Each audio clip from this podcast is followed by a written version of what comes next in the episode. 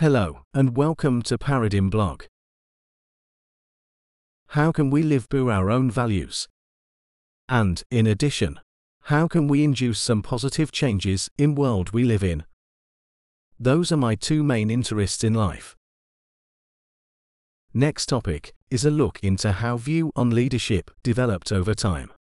Systematic and scientific approach to it really took off in 20th century. And that is where a big switch to a new paradigm began.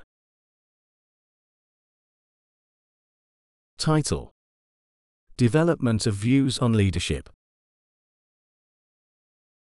What do we expect from leaders to do and to provide? What would we demand from ourselves in that role?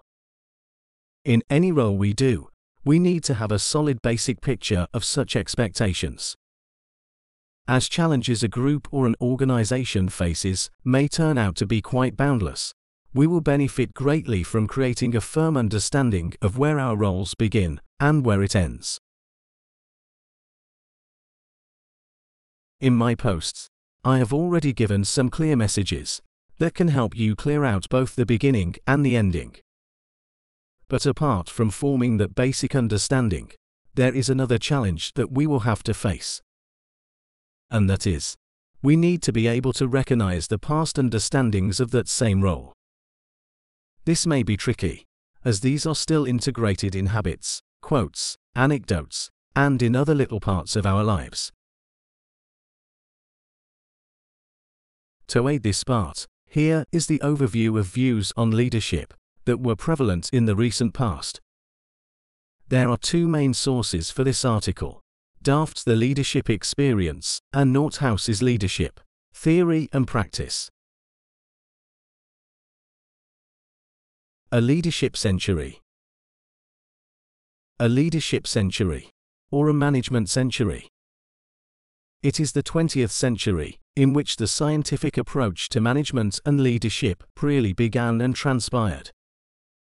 Till that time, a view was one from an ancient time and as it became a topic of interest for researchers, that view gradually, but also drastically changed. No. 1. Leadership is dominance.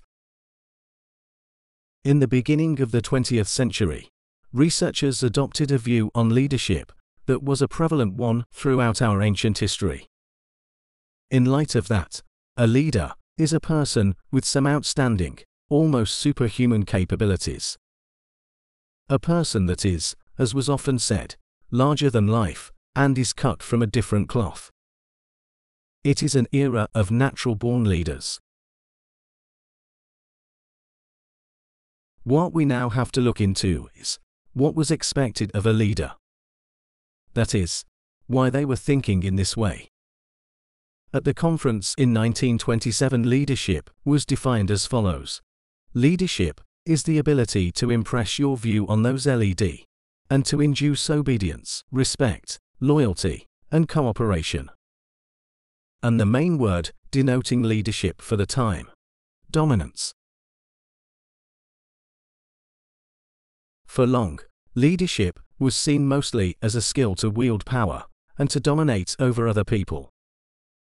A skill of a person that is able to arrange others by own will put everyone into place, and make everyone cooperate in a way this is needed. It is a time of so-called great man theories. No. 2. Leadership is persuasion. There was one thought in particular that I see as an indicator of a first immense turnaround. Leadership by persuasion must be distinguished from leadership by coercion. The first one is leadership, and the second one is drivership. In the 1930s and 1940s views make a big step in another direction. Asserting dominance and power over others is in fact not leadership. Leadership is inherently connected to some shared cause. And a recognized necessary ability is persuasion. First, this ability derives from personal traits or qualities. Thus, A leader is someone who has personal traits that make him highly persuasive. A focus is still on an individual, and the leader is still considered to be natural born. Yet, the expectation for that role is a changed one. This is an era of personality traits theories. Second, persuasion is created by certain tasks or acts a leader performs. Leadership is now much closer to being a craft that can be learnt or taught. It is a set of activities a person does. Descriptions of a leadership role turn up and get more and more developed. It is an era of behavioral theories. There is also a third piece to that chapter of the story the so called contingency or situational theories. It is seen and recognized that some leaders perform well in some conditions and others perform well in other conditions. What this means implies is that there are no universally great leaders, or at least no such leadership approaches. A good leader needs to be able to assess the situation and act accordingly. No. 3. Leadership is motivating. Everything we do is a consequence of a motivation in us. In previous eras, major ways to motivate were reward and punishment systems that were part of a so called scientific management. It was an era of a very rational and engineering like approach to leadership. And if was enough, when a goal was efficiency in production and obedience by all workers. But now there comes a new era and a new big twist. A twist that happens is linked to a need to provide a better quality. Workers that are persuaded into going along with a course set do the task you demand from them. A transactional relationship is set in place, and workers accomplish their tasks to receive a value in form of a payment. But that sort of approach is not enough if you want to produce quality. Here you need to go a step further.